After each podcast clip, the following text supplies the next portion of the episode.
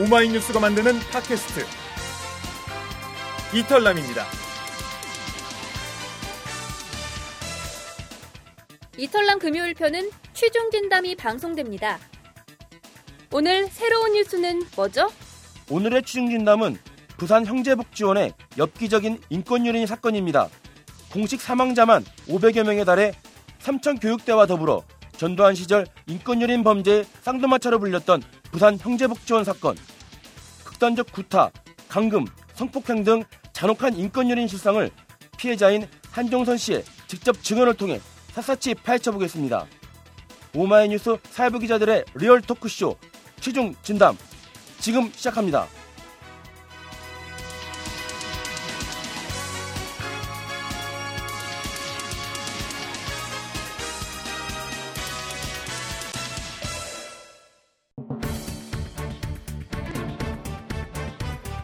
한 주간 여러분의 궁금증을 불러일으킨 사회 이슈의 숨은 이야기들을 속 시원하게 설명해드립니다.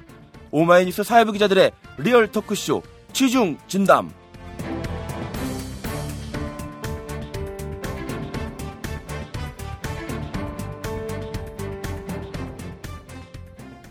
청취자 여러분 안녕하십니까? 오마이뉴스 사회팀장 최경준입니다. 오마이뉴스가 만드는 팟캐스트 이털남 시즌3 금요일 순서 사회부 기자들이 만드는 취중진담입니다. 오늘은 특별히 9살 때 형제복지원에 수용돼 이 말로 표현할 수 없는 인권유린을 경험한 한종선 씨를 직접 스튜디오에 모시고 당시 상황에 대한 이 생생한 증언을 들어보겠습니다. 안녕하세요. 예, 안녕하세요. 자, 그리고 옆에는 형제복지원 인권유린 사건을 취재했고 한종선 씨를 직접 인터뷰한 유성애 기자도 나와 있습니다. 반갑습니다. 반갑습니다. 9살이던 1984년 10월에 형제복지원에 입소했습니다.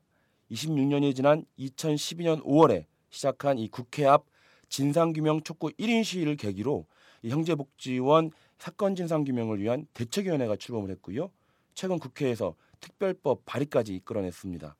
당시 경험을 토대로 자전적 글과 그림을 그린 살아남은 아이라는 책도 쓰셨습니다. 예. 그 요즘은 좀 어떻게 지내십니까?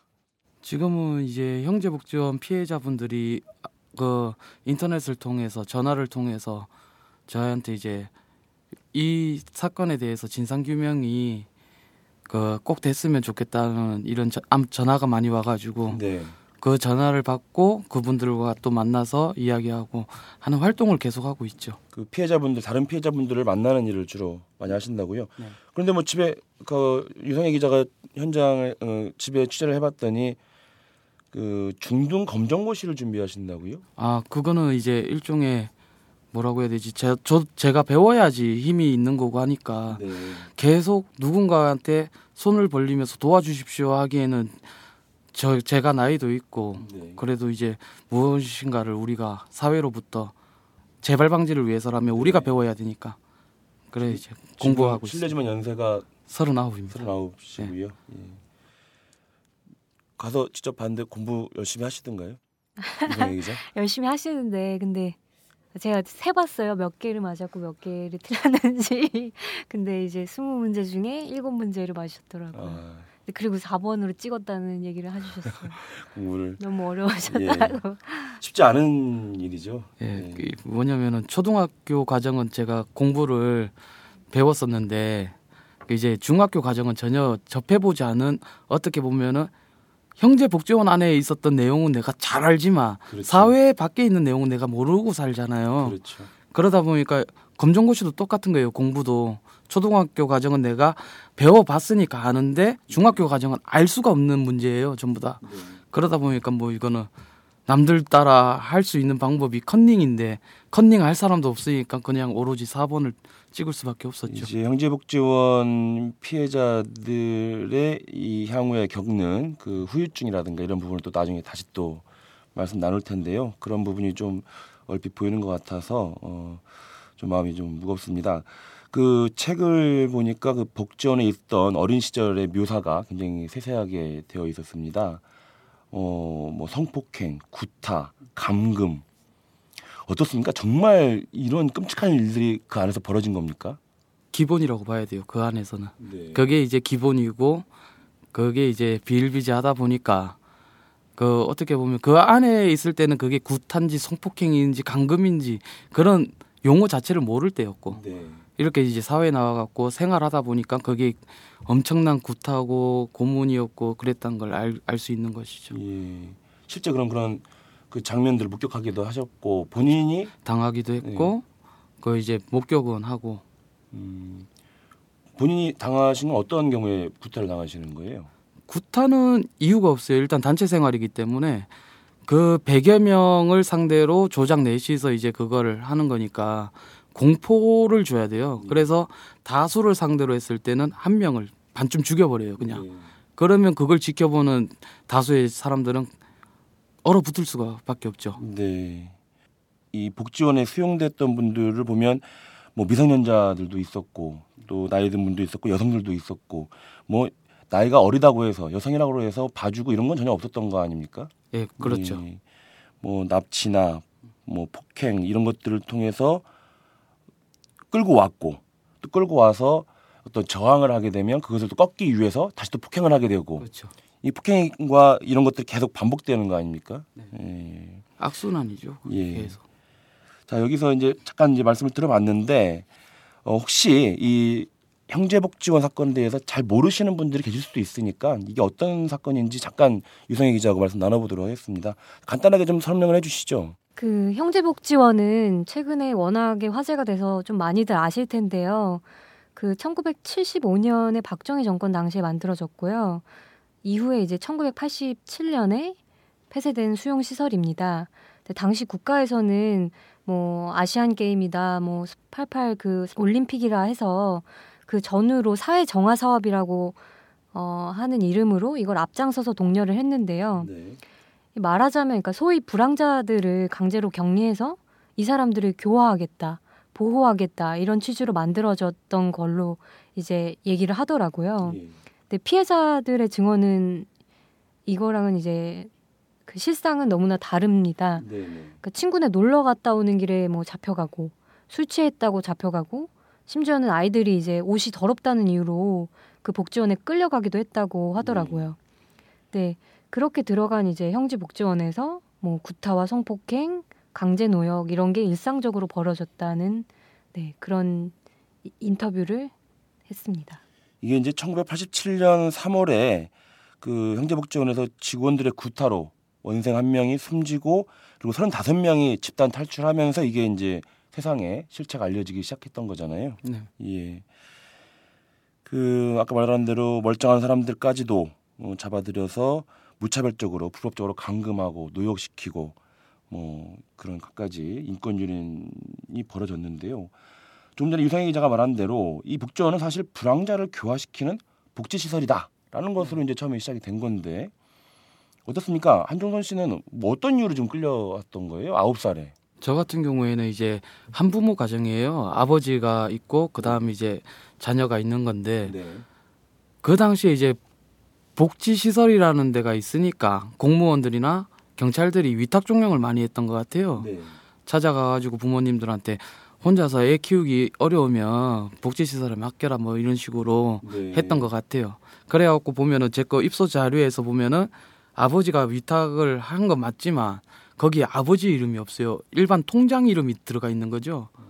그리고 파출소에서 인수인계했다라고 돼 있죠. 네. 그러니까 완전 서류조차도 이미 위조를 해버린 거죠. 예. 그러면 한종선 씨 말고 다른 뭐 그 아이들도 많이 있었을 거 아닙니까? 그렇죠. 그런 다른 아이들은 어떤 이유에서? 다른 친구들 같은 경우에는 이제 아동소대 같은 경우에는 연령대로 분류를 해요. 아 소대로 이렇게 나눠집니까? 그렇죠. 아, 제일 어린 소대 같은 군대처럼. 예. 네. 어린 소대는 뭐 10살 미만까지 있고 예. 어디 이상은 10살 이상 그리고 또 더 28소대 같은 경우에는 한 19, 20, 21까지 있을 수도 있고 막 네. 이렇게 분류를 하거든요. 그러면 이제 우리 소대에 있었던 애들이 대략 80명에서 120명까지 생활을 했으니까 그러면 이제 주위에 친구들 있지 않습니까? 너는 어떻게 들어왔냐 이렇게 물어보면은 그 집 나왔다가 돌아다니다가 잡혀 들어오고 네. 그리고 또 어떤 친구는 학교 갔다 오는 길에 잡혀오는 길도 있고 학교 갔다 오다가 네. 그냥 아무 이유 없이 저녁에 이제 동네에서 놀다가 늦게 들어갈 수도 있잖아요. 예, 예, 예. 그런 경우에 이제 잡혀가는 경우도 있고. 네. 지금 이게 수용 시설의 그 규모가 3,500명 정도라고 알고 있는데요. 그러면 소대별로 이렇게 80명씩 몇 개의 소대가 지금 그러니까 아동 소대 같은 경우에는 덩치가 작다 보니까 네. 한 120명까지 꽉꽉 밟아가지고 넣었을 수도 있는데 네. 어른 소대 같은 경우에는 한 5, 60, 70 이렇게 왔다 갔다 했던 것 같아요. 네. 그래갖고 한 소대가 아동 소대가 28소대까지 있으니까 그 이상까지 있다고 봐야 되겠죠. 그럼 그 많은 그 아이들부터 어른까지 그 많은 그 수용자들을 어떻게 관리를 하는 겁니까? 그러면 이제 원장이 있고 네. 그 밑에 이제 총무가 있고 네. 그 밑에 이제 일반 직원들이 몇 명 있었던 것 같은데 네. 하여튼 사복을 입고 다니는 사람들이 몇 명 있었어요. 네. 그런데 그 사람들이 무슨 사람들인지 모르겠어요. 하여튼 그리고 그 이제 중대장이 있어요.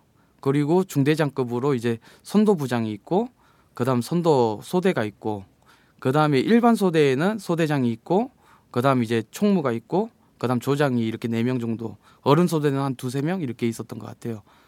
그럼 이제 위에서 명령이 내려오면은 밑으로 상명하복식으로 되기 때문에 그럼 주로 뭐 그런 구타라든가 그 인권유린적인 행태를 그 하는 쪽은 어느 선부터 시작되는 거예요? 조장에서부터 시작되는 거죠. 조장부터요? 네. 밑에부터 시작되네요? 그러니까 맨 밑에 일반 소대, 일반 소대원이 있으면 그 위에 관리하는 조장들이 있잖아요. 조장이 있고 그다음 소대장이 있고 이런 식으로 계급별로 되어 있으니까 위에서는 야 저거 뭐야 이래 보면은 그게 이제 엄청난 폭력으로 다가오는 거죠. 그러면 지금 그 조장이나 소대장이나 이런 분들도 다 같은 수용자 신분이었던 거 아닙니까? 그렇죠. 예. 그러니까는 그 관리를 하기 위해서 수용자들 중에서 조장, 소대장 이런 걸 만들어 놓고 그렇죠. 그 사람들이 또 수용자를 폭행하게 만들고 그렇죠. 그렇게 서로 관리하게 만들었다는 말인 거죠. 예. 예. 거기는 완전히 왕국이죠. 박인근의. 아, 박인근의 왕국이었다라는 네. 말씀이신데 자, 또 뭐 그 여러 가지 이제 그 폭행이나 성폭행, 구타, 감금 여러 가지 이제 인권유린 행태에 대한 얘기를 아주 자세하게 책에 묘사를 해오셨는데 그 사상자가 500여 명이에요. 그러니까는 죽은 사람이. 예, 그러니까 이런 말 있잖아요. 그 자기가 내가 요만큼 했다라고 이야기하는 거. 예. 그 이상이 있는 거죠. 항상 언제나. 분명히 사람이 복지시설에서 죽어나갔다면 어떻게든 숨기려고 수를 줄이려고 하는 게 정상일 거 아닙니까? 그렇죠. 그러면 513명이라고 했을 때는 그 이상이라는 소리로 받아들여야 되는 거겠죠? 우리가 알고 있는 알려진 건 513명이지만 지금 말씀하신 것은 더 많은 숫자의 사망자가 있을 것이다. 그렇죠. 라는 거죠. 실제 뭐 교회에 끌려갈 때마다 그 새로운 무덤이 생겨나는 걸 직접 보셨다고 하셨는데 그 이제 교회 입구 쪽에 보면은 양옆으로 들어가는 네. 입구 쪽에 보면은 약간 평평한 터가 있어요. 네네. 그쪽 보면은 무덤이 막 있어요. 양옆으로. 교회 옆에. 예. 네. 그런데 이제 그 교회는 수용자들이 사용하는 교회인가요? 그렇죠. 네. 한 2,000명 정도가 한꺼번에 수용될 거예요. 그 교회가 엄청나게 크니까. 네. 거기 보면은 무덤이 이렇게 있다면 네. 풀이 막 자라 있을 거 아닙니까? 네. 오래된 무덤이라면. 그렇죠. 그런데 새로 생긴 무덤이라면 흙만 덮여 있고 그렇죠. 풀은 없잖아요. 사람이 안 묻혔다면 그거 만들 이유는 없을 거 아니에요. 그런 게 있죠. 무덤이 조성된 지 얼마 안 된 무덤이 계속 있어요. 갈 때마다 매 주마다 늘어나더라는 거 아닙니까? 그렇죠. 예. 매주 늘어났다기보다는 띄엄띄엄 이렇게 내가 보는 게 왜냐하면은 그 무덤 하나에 내가 봤을 때 한 명만 넣었지는 않았을 것 같아요. 실제 나중에 그 위에 발굴이 추가로 막 되고 이랬지 않습니까? 그래서 원래 발표됐던 것보다 더 늘어나게 38명이 나중에 또 추가로 나오기도 하고 요 최근에 기사로 또 나왔죠. 그렇죠. 네. 그럼 지금 신원을 확인할 수 없는 유해들도 지금 많은 거고요. 지금. 그렇죠. 그렇죠. 그런데 이 시체들이 무덤에만 묻히는 것이 아니라 병원에 대학병원에 해부용으로 팔려나갔다. 이거 무슨 말입니까? 그거 같은 경우에는 이제 이런 것 같아요. 그 당시에 이제 제가 목격한 거는 우리 소대에서도 한 3명 정도가 이렇게 실려나간 거는 있어요. 네. 그런데 내가 봤을 땐 저건 저 정도면 죽었다라고 보이는 게 있어요. 구타로 인해서 네. 이제 거의 운신이 불가능할 정도로 그렇죠. 된 수용자가 네. 있었는데 네. 사람이 골이 터져갖고 눈동자 다 풀린 상태에서 아무것도 못하고 숨이 꺽꺽하면서 넘어가 있는데 네. 사람을 물 뿌리고 깨우고 뺨때기 때리고 했는데도 못 일어나고 네. 죽 쳐져 있어요. 네. 그런 사람을 이제 들쳐매고 가요. 그러면 병원 1위라고 체크를 해요. 현황판에. 현황판에. 예, 그러니까 제가 1번이라 가지고 기억을 하는 게 소대 내에서 4열 정도로 이렇게 쓰거든요. 아동 소대는. 네. 그러면 바로 앞에 정면에 입구 쪽에 보면 현황판이라고 있어요. 네. 총 인원수. 그러면 병원 1이라고 체크를 해요. 네. 귀 가면 귀가 1 이렇게 되는데 네. 병원 1로 해놓고 며칠이 지나도 안 들어와요. 안 들어와요. 그런데 어느 순간 병원 1이 지워져요. 네. 그리고 총 인원수도 1이 지워져요. 네. 이게 웃긴 게 뭐냐면은 사람이 팔이 부러지거나 다리가 부러지거나 하여튼 몸에 장애가 생겨가지고 실려 나가잖아요. 네. 그럼 병원 1로 됐다가 치료받고 어떻게든 들어옵니다. 다시. 그러면은 그 상태에서 다른 소대로 배방될 때까지는 1 적혀 있어요. 예. 그리고 나서 1이 지워지거나 이렇게 해야 되는데 그 사람은 죽은 상태로 나갔기 때문에 안 돌아오는 거죠. 영원히. 그래 이제 시체가 병원으로 팔려나갔다는 이야기는 우리는 보지를 못하잖아요. 병원으로 나갔는지 안 나갔는지. 그런데 이제 소대장이나 중대장들이 대놓고 이야기하죠. 니들도 말 안 들으면 저렇게 죽어서 나간다. 네. 병원에 팔려 나간다. 뭐 이런 식으로 이야기해보니까 우리는 그걸 들을 수밖에 없는 거죠. 그 사람들 증언에 따르면 그렇죠. 수용자이긴 한데 수용자 다른 수용자들을 관리하고 있던 그 사람들이 증언을 그렇게 하더라는 거죠. 그렇죠. 그러면 그 우리 같은 경우에는 그 이야기를 들으면 죽고 싶은 생각이 없죠. 그리고 실제로 그 복지원이 폐쇄되고 나서 근처에 있던 대학들이 그 실습용 네. 시체를 구하지 못해서 좀 어려움을 겪었다 이런 기사도 나왔다고 하던데 아마도 그렇겠죠. 그 당시에 이제 그렇게 사람이 죽어서 나오면은 그 어떻게 보면은 그 당시에 300에서 500만 원이면은 한 사람당 그러니까 한 구당 시체 한 구당 예 그렇게 이제 이야기가 되어 있잖아요. 보면은 그런 말이 그냥 거저 나왔을 리는 없을 것 같아요. 왜냐하면은 시체 기부를 받아가지고 분명히 해부를 했을 건데. 그 엄청난 그 잔혹한 그런 인권유린 실태가 벌어졌고 그래서 지금 우리가 알고 있는 513명보다 더 많은 숫자의 사망자가 생겼고 그들 중에 또 일부는 이 병원에 의과대학에 해부 실습용으로 300에서 500만 원에 팔려나갔다라는 증언도 있고 지금 그 말씀해 주신 걸 들으면 정말 상상이 좀 안 되는 상황인데요. 그렇죠?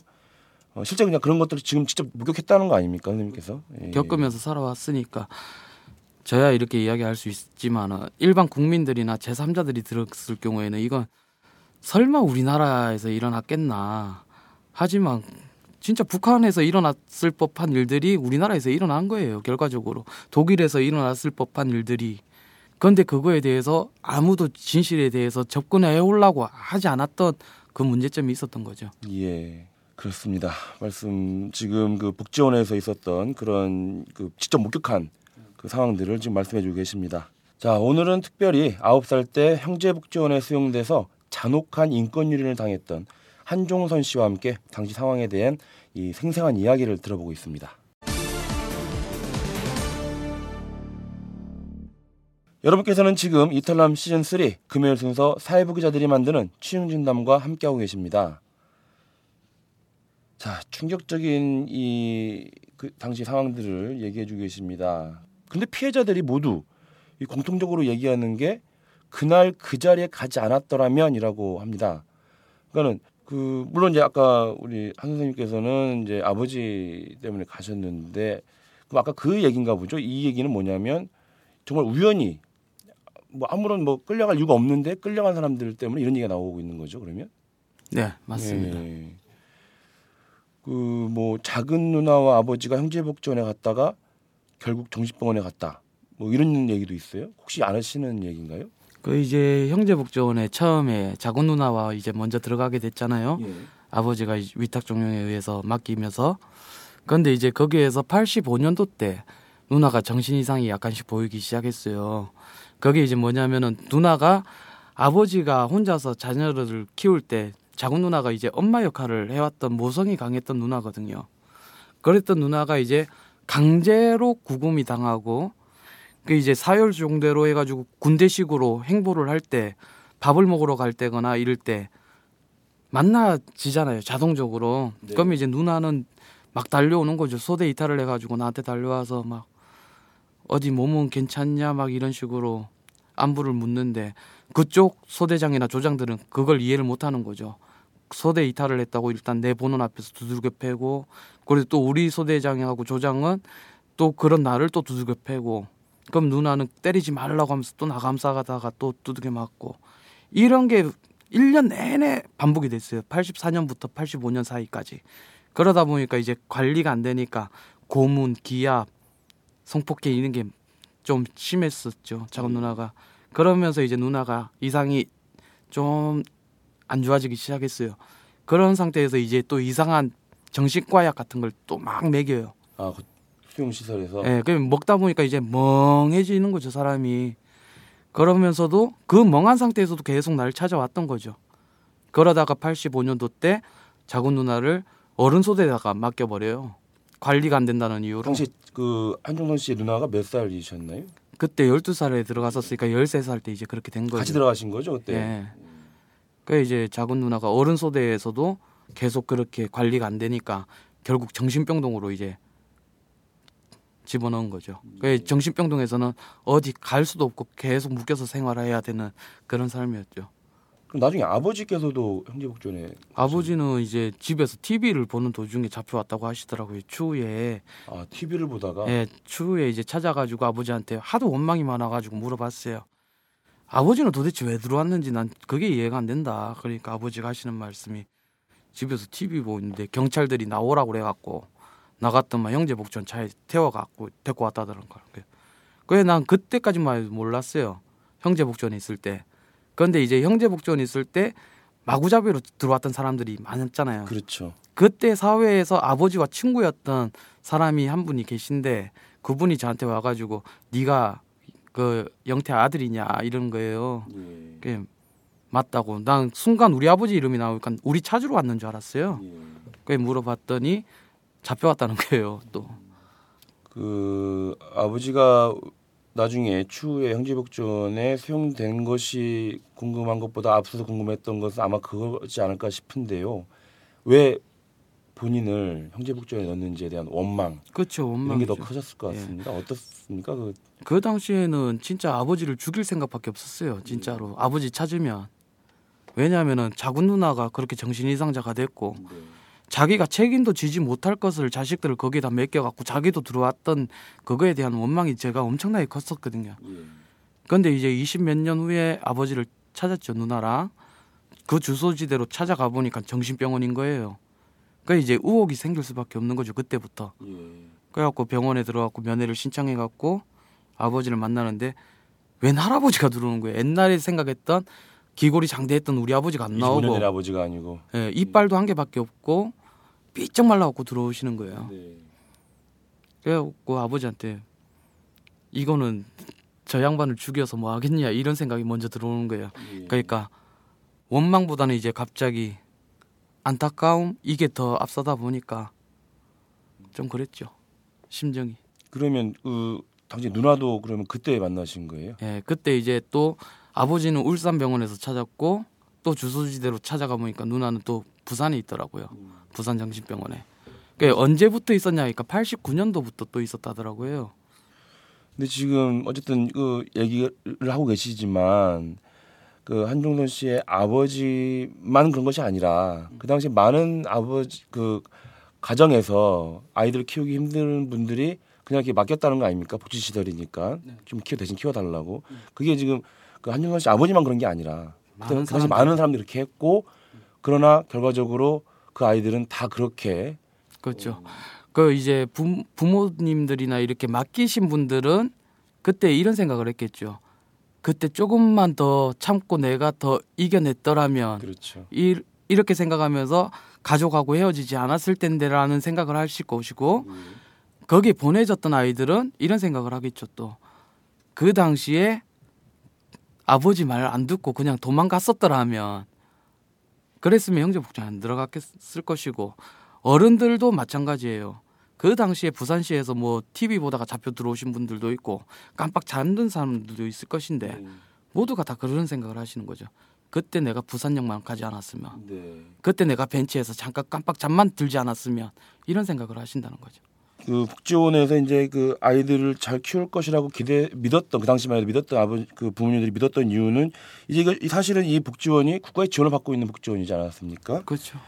자료 찾아보니까는 이 형제복지원이 그 당시에 내무부, 그러니까 안행부의 전신이죠. 내무부 훈령 415에 의해서 만들어진 건데, 그러니까 유성애 기자도 얘기했지만은 이 전두환 정권이 88 올림픽 성공을 위해서 사회정화 명목으로 만든 그 시설이고 취객이나 또 기르는 아이들을 또 보호해주는 그런 또 업무도 했었고, 그러다 보니까 이 부산시 위탁 법인이기 때문에 예산의 80%를 국고로 지원받았다는 겁니다.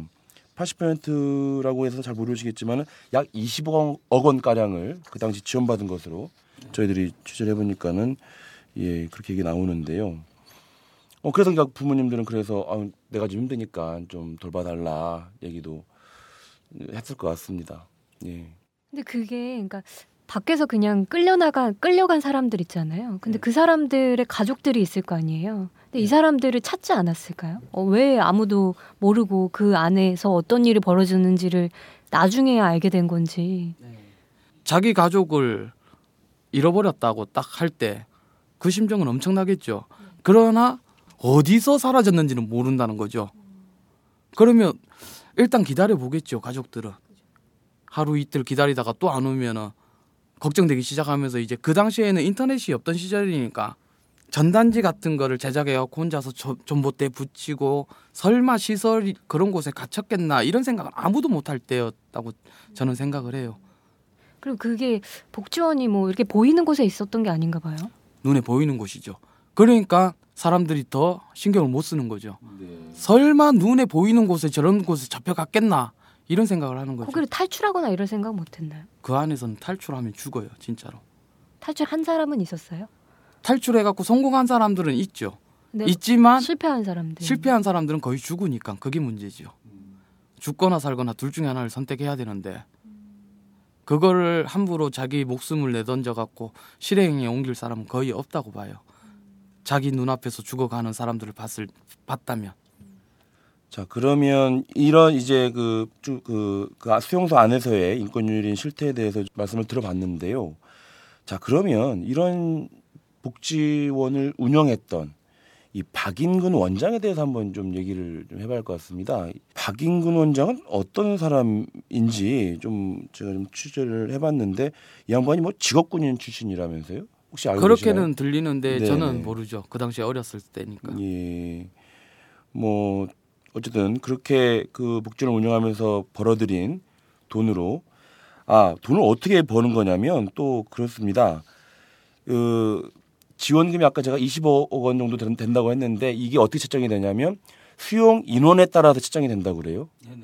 그래서 최대한 많은 수용자를 들여올수록 더 많은 지원을 받게 되는 거죠. 그렇죠. 그러니까는 그렇게 악착같이 뭐 구타, 폭행, 납치까지 해가지고 거의 뭐 인신매매 비슷한 상황이 벌어진 거죠.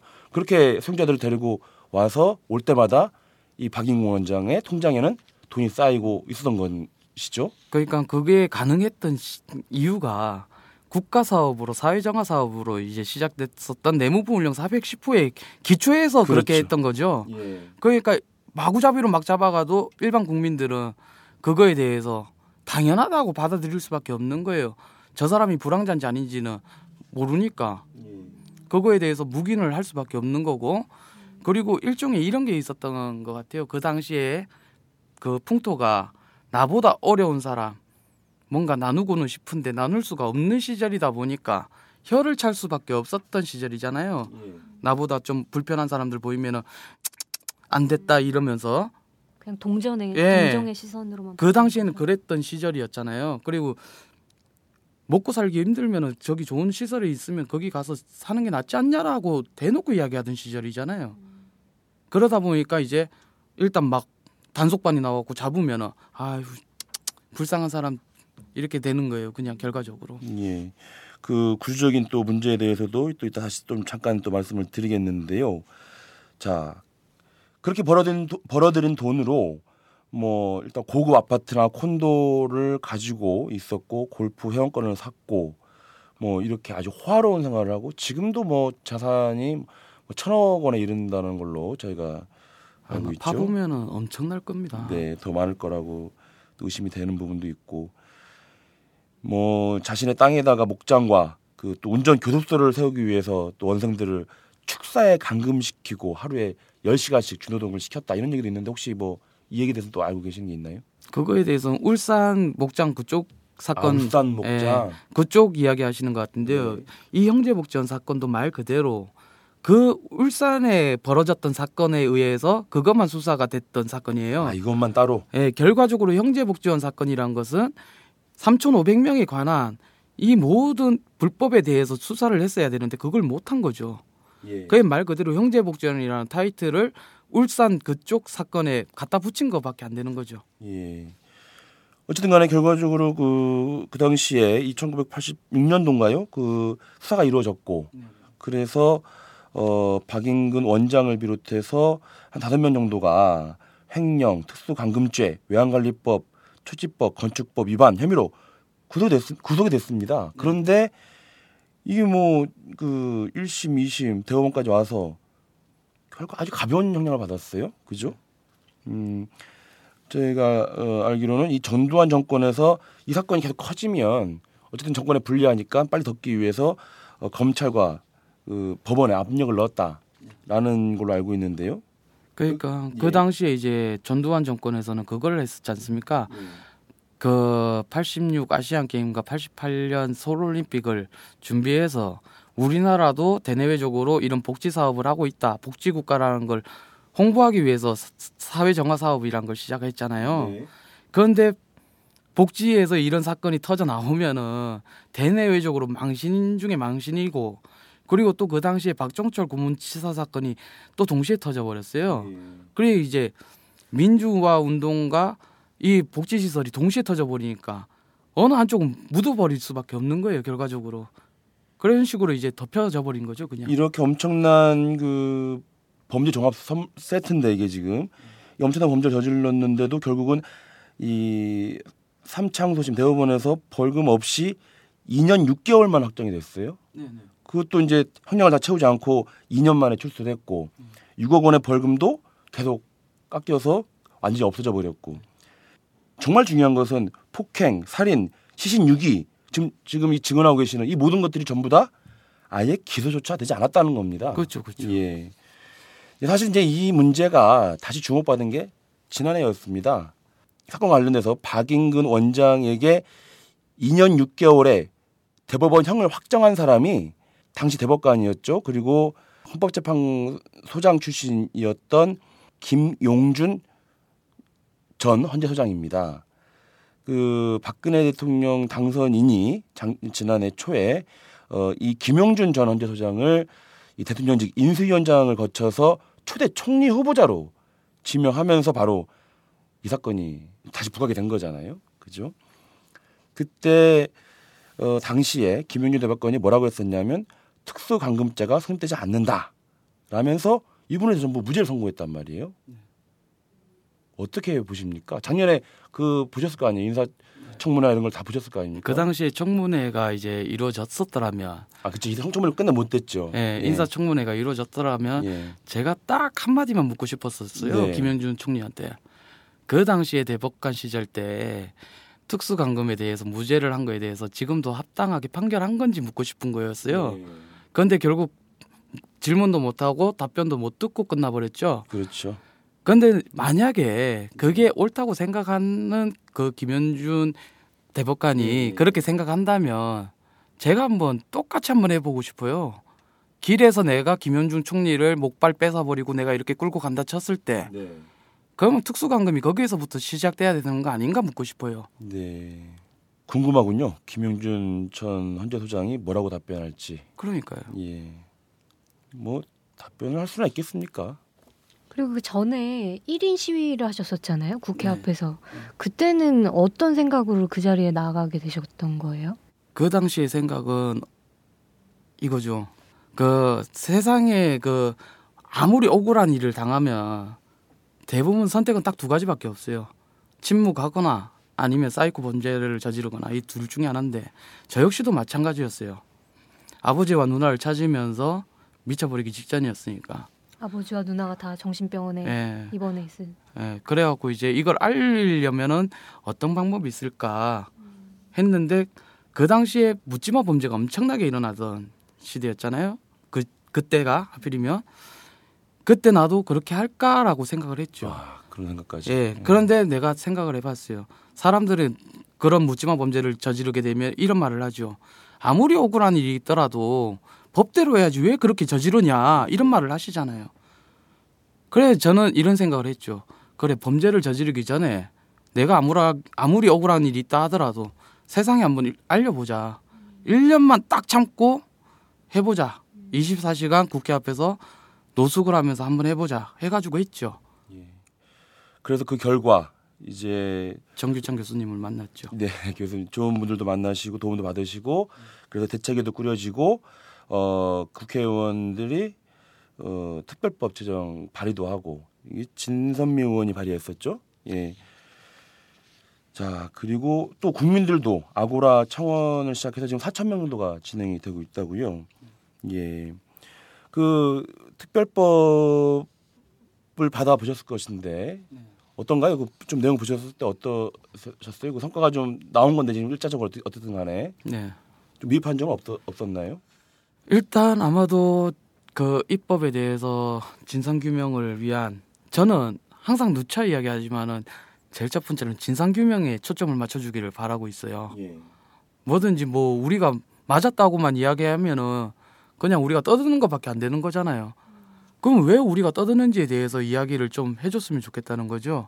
그 진상규명이 제일 첫 번째고 그리고 이제 그 입법에 대해서는 솔직히 우리가 배운 게 없다 보니까 문외한은 문외한이죠.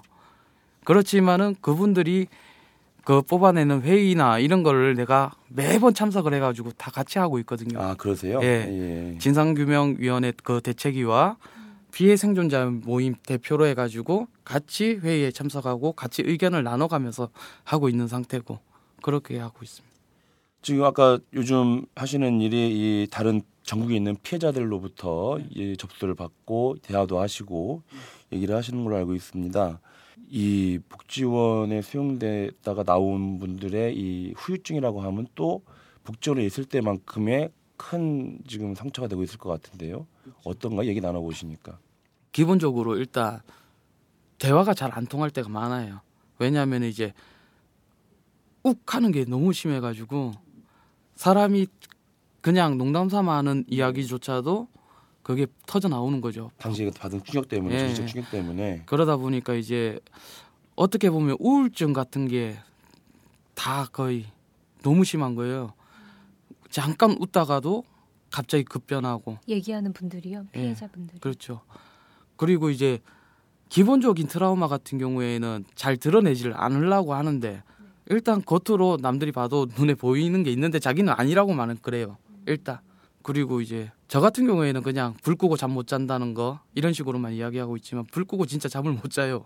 그리고 한여름에도 찬물로 샤워를 못 하고 있고. 그 당시에 너무. 예, 그 당시에 이제 10살 때 27소대에서 한겨울에 그 피복을 빨려고 이제 자루에 담아두거든요.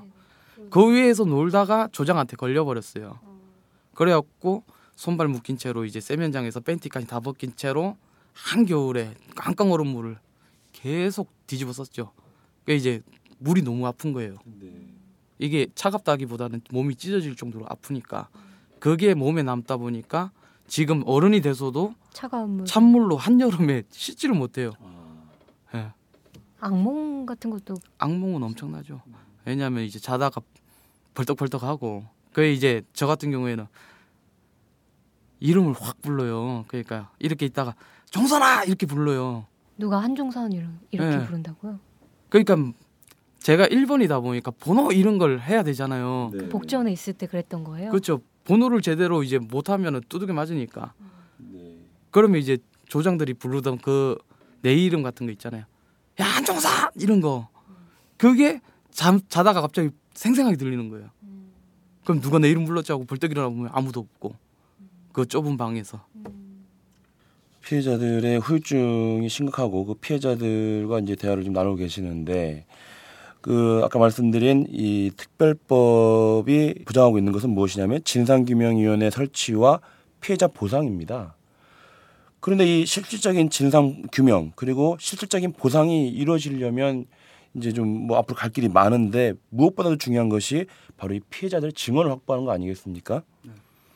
뭐 저희들이 알려진 바로는 당시 피해자로는 18,500여 명 정도 된다고 알고 있는데 그중에 이 피해자로 지금 접수된 분이 몇 명 정도 되는 겁니까 지금? 지금 1차, 2차적으로 그 증언록을 작성하신 분들이 한 40명 정도 되는 것 같아요. 40명이요? 네. 예. 그런데 이제 그 후로는 지금 갑자기 피해자들이 확 몰리는 바람에 그 아직 손은 못 대고 있는데 요번에 다시 시작하기로 했거든요. 그래도 100명을 지금 넘길 수 있나요? 지금 넘었어요. 아, 100명 넘었습니까? 어쨌든 이 피해자들이 좀 많이 증언을 해줘야 실질적인 보상이 이루어지지 않을까 생각이 드는데요. 피해자분들 중에 여성분들도 많이 이렇게 제보를 해오시나요? 여성분들은 제가 봤을 때 제 짐작인데 모든 게 다 진상규명이 밝혀진다고 국가에서 하겠다라고 해야지만 나타나실 것 같아요.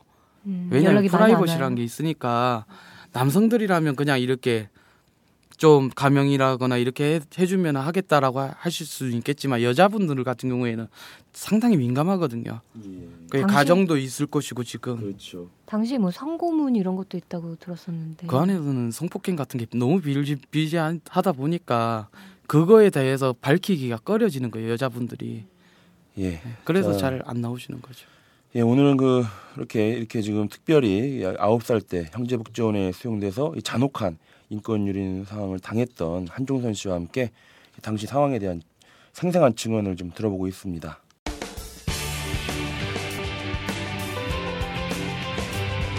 우리가 몰랐던 뉴스의 속사정을 여러분에게 들려드립니다. 오마이뉴스 사회부 기자들의 리얼 토크쇼 취중진담. 예, 여러분께서는 지금 이털남 시즌3 금요일 순서 사회부 기자들이 만드는 취중진담과 함께하고 계십니다. 자, 박인근 원장의 그 문제와 이런 것들을 좀 짚어보고 있는데 현재 이 형제복지원 후신에 대한 이 검찰 수사 진행됐었던 걸로 알고 있는데 뭐 결과가 나왔다고요, 어제? 네, 부산지검에서 어제 구형을 한 건데요. 형제복지원의 후신인 사회복지법인 형제복지지원재단 이사장 박모 씨 그러니까 박인근 원장의 아들에 대해서 18억 원 횡령 혐의에 대해서 징역 2년을 구형했다는 그런 얘기가 있었습니다. 그리고 부산시에서는 뭐 재단의 허가를 취소한다 이런 얘기도 있던 것 같은데요. 예, 사회복지법인의 법인 설립 허가 자체를 아예 취소하는 거를 검토 중이라고 그렇게 들었습니다. 네, 뭔가 좀 법적으로 또는 행정적으로 조치들이 취해지는 것 같습니다. 근데 어떻습니까? 지금 이게 뭐 제가 보기에도 의미가 없는 미비한 조치가 좀 취해지고 있는 것 같은데 어떻습니까? 제가 봤을 때는요. 1987년 형제복지원 사건이 터졌을 때랑 똑같아요 지금. 아 그래요? 예. 왜냐하면은 지금 현재 그 형제복지지원재단의 법인에 빚만 잔뜩 쌓인 빈 껍데기만 남아 있는 상태죠. 네. 그런 상태에서 불구속 수사를 하는 것도 아니고. 그리고 수사를 제대로 한 것도 아니에요. 제가 봤을 때. 이런 상태에서 법인을 해체를 시켜주게 되면 그 법인을 매입한 부산시가 그 부채를 다 껴안아야 될 것이고 네. 그러면 해외로 돈을 다 빼돌린 이 박인근 부자들은 해외로 돈 다 빼돌려놨기 때문에 족쇄에서 풀려서 떠나면 그만이에요. 네. 그러니까 이미 가진 인권 유린에 대한 그런 범죄 사실뿐만 아니라 그것을 통해서 얻은 그런 불법한 수익, 네. 어마어마한 거액의 그 수익을 빼돌린 상태고 현재 복지재단은 껍데기뿐이다. 예, 빚만 잔뜩 있죠. 빚만 잔뜩 있는 껍데기에 대고 뭐 횡령 혐의를 적용해서 뭐 얼마를 징역을 때리고 뭐 재단 허가를 취소하고 이게 무슨 의미가 있느냐. 그렇죠. 모든 거는 또 박인근한테 다 뒤집어 쓰겠죠. 예. 근데 지금 검찰에서 뭐라고 얘기하냐면 박인근 씨는 고령이어서 뭐 수사 잘 수 없다. 그렇죠. 이렇게 얘기하고 있습니다. 예. 이거에 대해서는 법인을 해체하기보다 네. 법인에서 운영하고 있는 실로암의 중증장애인에 있는 그 장애인분들을 네. 전소 다른 쪽으로 이동을 시켜주시고 예. 그리고 법인은 말 그대로 법인은 그대로 살려놓되 아무런 예산은 투입하지 않고 그거에 대해서 박인근과 그 가족들이 빠져나가지 못하게 일단 묶어두는 그 효과는 있어야 된다는 거죠. 네.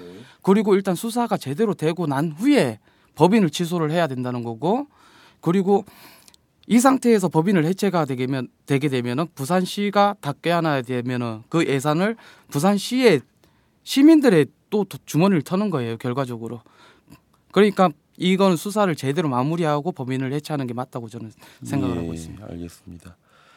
오늘 뭐 어려운 자리에 나와 주셔서 많은 이야기들, 많은 증언들을 해주셨습니다. 그 더 얘기를 듣고 싶지만 정해진 시간이 있어서 더 말씀 못 드릴 것 같은데요. 청취자들에게 또는 박인근 원장한테 하고 싶은 말이 있을 것 같은데 좀 해주시죠.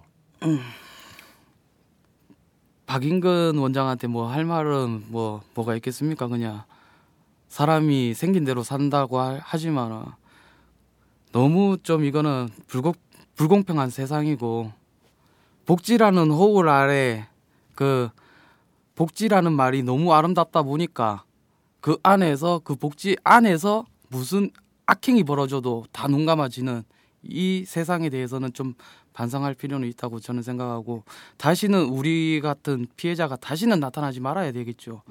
사람이 그 인권이란 게 있는 사람은 인권이 있고 없는 사람은 인권이 존재치 않다면 대한민국은 굴러갈 필요가 없다고 저는 생각하죠. 저는 그렇게 생각합니다. 예. 사실 이것을 박인근 한 개인의 부도덕한 문제로 한정지어서는 안 된다고 봅니다. 그렇죠. 지금 그 당시의 상황을 보면 이 복지원의 이 박인근 원장뿐만 아니라 부산시의 공직사회가 모두 공조한 거 아닙니까? 예를 들어서 뭐 감독관 중에 대장격이라고 하는 뭐 왕소대장 이런 사람들의 증언을 들어보면 부산시 사회복지과 그리고 경찰 이들 모두의 합작품이라고 할 수가 있습니다. 뭐 암묵적으로 돈을 주고받으면서 폭력, 비리 이런 거 방조했고 납치도 적극적으로 밀어줬고 또 원선들 증언 들어보면 아까 말씀드렸지만은 나 우리 집 원래 있다라고 해도 막무가내로 경찰차에 끌고 다 태워놓고 복절에 데려다 줬다는 거 아닙니까 경찰들이? 나중에 부산시장에 대한 수사가 진행되니까는 또 청탁 전화가 또 오기도 하고 보사부 장관은 또 원장을 석방시키라고 당시에 건의도 했다고 하고 이건 뭐 그 이 부산시 전체의 공직사회가 아직 이런 말 해도 되는지 모르겠지만 개판이었던 것 같은데요. 어쨌든 지금 이제 이 형제복지원 사건 진상 규명을 위한 대책위원회가 출범을 했고 네. 국회에서 특별법 발의까지 이루어져 상황은 진전되는 것 같습니다. 그러나 말씀하신 대로 아직 넘어야 하는 점이 많은 것 같아요. 이 극단적 구타, 인신매매, 감금, 강제 노역, 암매장 등 이 잔혹한 인권유린 실상을 규명하려면 어쨌든 간에 이 피해자들의 증언을 확보해야 합니다. 현재 연락이 닿는 피해자가 100명에 불과하다고 해서 좀 안타까운데요. 어떻습니까? 저희 피해 생존자 모임은 다 같은 마음이 아닐 수도 있어요. 그러나 구체적인 마음은 통일되는 게 뭐냐면 진상규명을 해달라는 것이고 그로 인해 가지고 우리가 배우지 못했던 그리고 트라우마에 대한 치료받지 못하고 살아왔던 이 엄청난 세월에 대해서 최소한으로 배울 수 있는 기회와 트라우마 치료할 수 있는 기회를 약간이라도 달라는 거죠. 그거에 대해서 국가가 지원을 했다면 그 당시에 형제복지원 사건에 국가 예산을 횡령을 했다면 추징금을 했어야 했는데 그것도 하지 않았단 말이죠. 지금이라도 우리한테 쓰여지는 돈에 대해서 박인근의 전 재산에 대해서 구상권을 청구해갖고 몰수를 해야 된다고 저는 생각을 합니다. 그리고 저희 피해자들도 대부분 그렇게 생각하고 있고 그렇게 돼야 된다고 보고 있습니다. 예. 1975년 7월부터 1987년 1월 형제복지원을 거쳐간 피해자가 아까 말씀드렸듯이 18,500명으로 추산이 됩니다. 지금 국민 여러분들의 관심이 절실히 필요한 때인 것 같습니다. 자, 청취자 여러분, 오늘 방송은 어떻게 들으셨습니까? 이 방송은 10만인 클럽 여러분의 후원으로 제작되고 있다는 거 여러분도 잘 알고 계시죠? 항상 감사드립니다. 참여 방법은 오마이뉴스 홈페이지에 접속하시거나 02-733-550으로 전화를 주신 후에 내선 번호 274번을 누르시면 참여하실 수 있습니다. 이털남 시즌3 금요일 순서 사회부 기자들의 리얼 토크쇼 취중진담 3월 넷째 주 방송을 이것으로 마쳐야 할 것 같습니다. 오늘 스튜디오까지 나와주신 한종선 씨 감사드리고요. 유성애 기자도 수고했습니다. 지금까지 진행의 최경준, 제작의 강현준이었습니다. 저희는 다음 주에 찾아뵙겠습니다. 안녕히 계십시오.